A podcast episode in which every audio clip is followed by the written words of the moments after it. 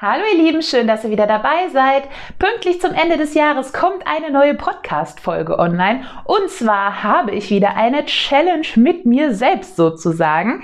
Ich möchte versuchen, im Jahr 2021 so extrem auszumisten, dass ich nachher wirklich nur noch das besitze, was ich wirklich brauche.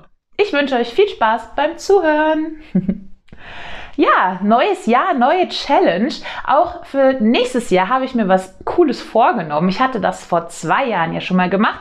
Da ging es darum, dass ich 1 Jahr lang auf Konsum verzichte und nichts einkaufe. Ich finde, das hat damals ganz gut geklappt und ich dachte, wieso wiederhole ich das Ganze nicht nochmal und möchte dieses kommende Jahr einfach extrem ausmisten. Also, was bedeutet das? Ja, das bedeutet für mich, dass ich mich eigentlich von allem trenne, was ich nicht wirklich brauche. Das kann, keine Ahnung, die 5. Winterjacke sein, die eigentlich nur noch im Schrank hängt, weil ich sie vielleicht mal anziehe.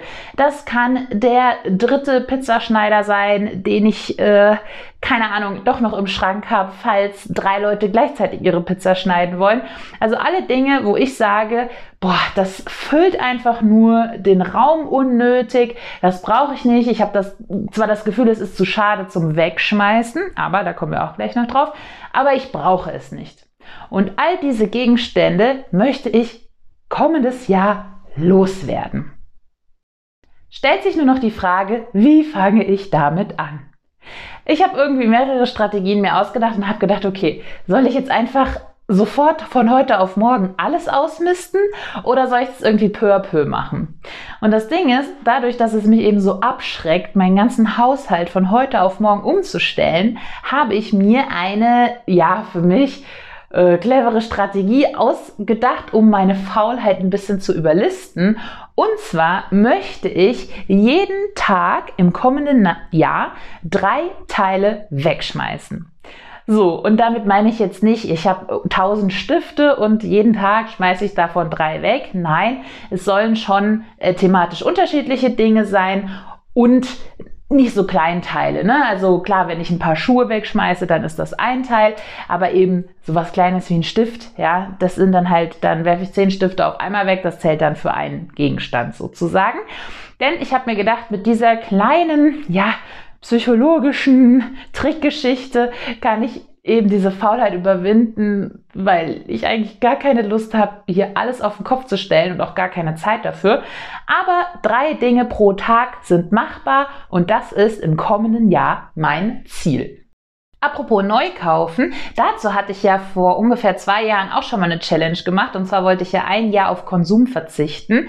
Das hat dieses Jahr nicht ganz so gut geklappt, einfach wegen dem Nachwuchs. Auch wenn ich sehr viel Secondhand gekauft habe, fallen dennoch mit Baby ja mehr Sachen an als jetzt ohne Baby. Das ist einfach so. Trotzdem habe ich es geschafft, den Konsum sehr, sehr stark zu reduzieren und habe das auch für nächstes Jahr geplant. Denn ich möchte nur 20 Teile kaufen im ganzen nächsten Jahr.